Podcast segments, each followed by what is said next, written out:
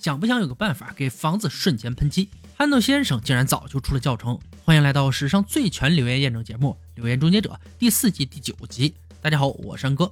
看了一大堆重播电视影片以后，亚当和杰米决定检验可以玩大爆破的留言。憨豆先生只用一桶油漆和一根炸药，便轻松将家里粉刷好。方法很简单，把一根炸药放进油漆桶，引爆之后，瞬间就把房间给粉刷好了。没有科学依据不重要，主要是好玩。实验的目的是利用炸药喷洒油漆，但不能炸毁要粉刷的房子，所以要跟验证杀虫剂炸弹一样，用真正的房子。房价不断高涨，所以他们得自己盖房子了。为求忠于留言，房子必须具备一项特色，就是拥有跟真正房子一样的完整结构。时间有限，一天之内必须盖好。列好采购清单后，赶紧前往五金店。店员在得知亚当的需求后，在二十分钟内就帮他选齐了所有东西，包括木材、无浆墙、电钻。窗户、门板等，还附赠免费送货服务，这就叫做专业。接下来去买油漆，要那种能用炸药来粉刷的油漆。挑选好几种颜色后，亚当满意离开，回到工作室开始搭建房子。第一个问题出现：房间能承受足以粉刷所有墙面的爆炸威力吗？这还得盖好之后再做测试。组件包括两块地板和天花板，杰米负责这部分，亚当负责组装石膏板墙。哥俩的工作效率还是非常值得肯定的。在后院做爆破实验，邻居肯定不乐意，所以油漆爆破小组带着所有装备前往阿拉米达炸弹引爆场。两位爆破爱好者加入哥俩的炸药派对。防爆小组组长尼尔森和前 FBI 探员法兰克在后勤人员的协助下迅速盖好房子。爆炸要把油漆撒到屋内各处才符合留言，但要做出人形剪影可能有些问题，肯定没人愿意在爆炸时待在屋子。于是可怜的老兄又来了。亚当负责处理油漆。他得把金属罐里的油漆倒入塑胶桶，因为当地警局、引爆场人员和 FBI 调查局探员都认为爆炸中如果出现金属碎片太过危险。现在只剩下最重要的炸药需要处理。纵火调查员及时赶到调制炸药，这个过程就不说了，违法。搞定炸药后，他们就展开最后的准备作业。油漆桶被放置定位处，铺设好炸药引线，炸弹装好雷管后放进油漆桶，最后把引线接在雷管上，所有人撤到安全位置。那么谁来负责引爆呢？亚当和杰米用抛铜板的方式来选人。这次是臭弟弟运气好一点，确认附近无人后，爆破开始。爆炸后，屋内变成了什么样子了呢？房间严重损毁，屋内大约只有四成面积上了漆。这两点彻底破解了流言：不可能用威力巨大的炸药来粉刷房屋。如果把假人换成真人，那肯定小命不保了。憨豆先生的奇思妙想，到底还是不适用现实。回到工作室的两位油漆爆破专家不愿意放弃，他们认为发挥些许留言终结者的巧思，便能设计出理想的粉刷方法。先进行小规模实验，找出可行创意。小爆破室内放有爆炸物，白色墙面会显示上漆效果。亚当自行设计出引爆开关，用五克标准黑火药和定量油漆。先学憨豆先生用油漆罐装炸药，进行控制组试验。试验结果和之前相同，因此可以确定比例设定正确。哥俩都有不同的想法，所以决定分头行动，看谁能提高粉刷面积。亚当把油漆装在软管里，再将装有黑火药的吸管吊在软管当中，引爆后威力很强，但并没有将整个房间涂满。看来装油漆和炸药的软管要跟房间高度一样长才行。杰米的点子是以迫击炮为基础，用金属容器来装油漆和喷洒油漆，油漆底部的炸药会把油漆喷洒出去，结果威力太强，崩飞了一面墙。不过上漆倒是挺均匀。现在哥俩要放大实验规模了。杰米要做五个为一组的金字塔形油漆排气炮，每个排气炮各为一面墙和天花板上漆。这个复杂立体几何结构制作起来相当费劲儿。亚当则是做一个可供身材瘦小者使用的救生筏。他打算使用很细的爆破索或导火线。爆破索是用来引爆的绳索。爆破速度非常快，蒸发油漆的效率应该比黑色炸药高。他要用几条能装上一加仑油漆的软管。包住中间的爆破锁，希望能把油漆均匀洒在墙上。辛苦工作几个小时后，杰米的复杂爆破装置完成，终于可以开始引爆了。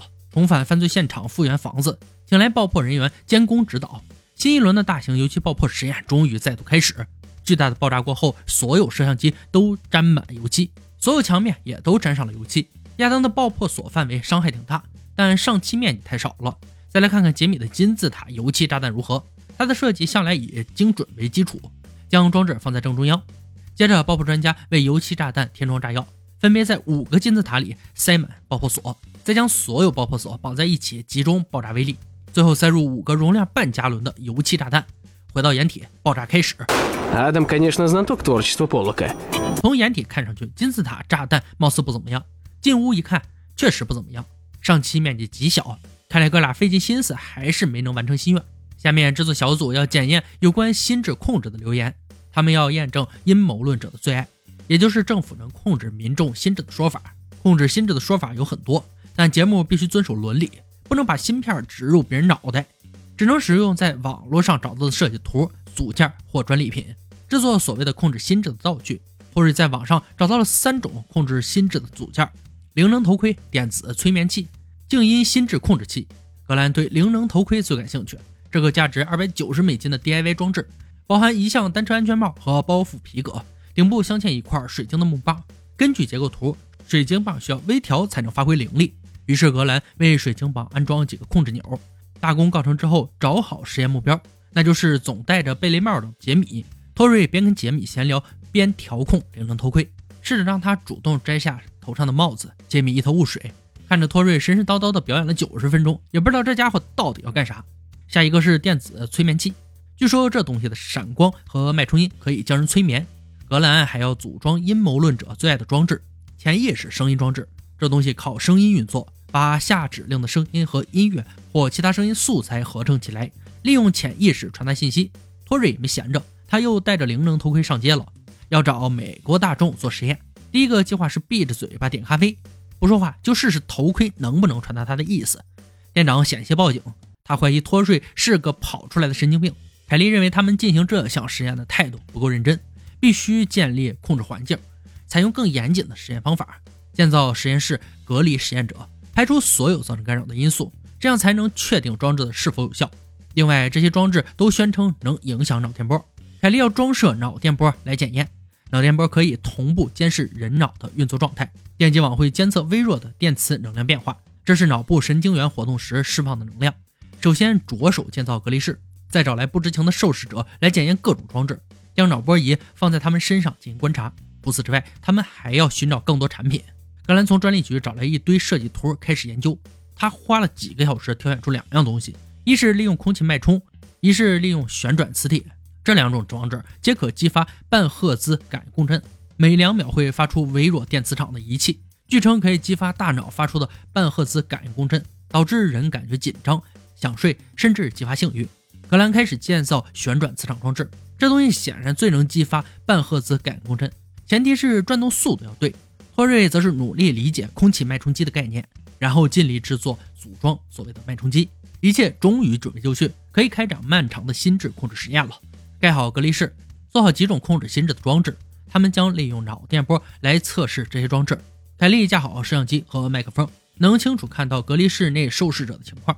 正式实验前，凯利自愿亲身实验脑电波是否正常。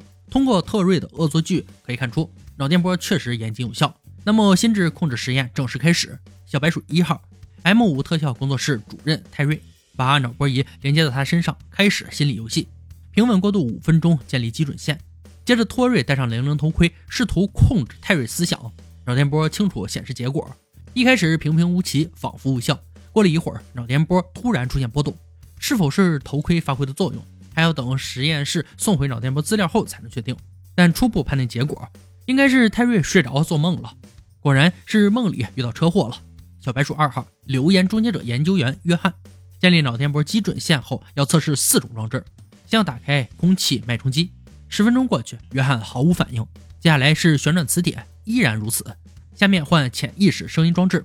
托瑞在外面不停地念叨，试图控制约翰。八分钟后，他发黄了，嗓子都念得干了。约翰还是毫无反应。最后一项装置电子催眠器，这东西一启动，约翰的脑电波出现了波动。但效果极其有限，达到控制效果不可能。所有装置测试完毕，亚当一点情面没留。你们做这个实验完全就是在浪费时间。最后判定是留言破解。本期的留言终结者用亲身实验证明了憨豆先生用炸弹给房子喷漆的做法不可取。阴谋论者的心灵控制装置也是危言耸听。今天的留言挑战到这里就落下帷幕了。小伙伴们如果有听过有趣且可信的留言，欢迎在评论区留言讨论。欢迎大家关注安哥，我们下期再见。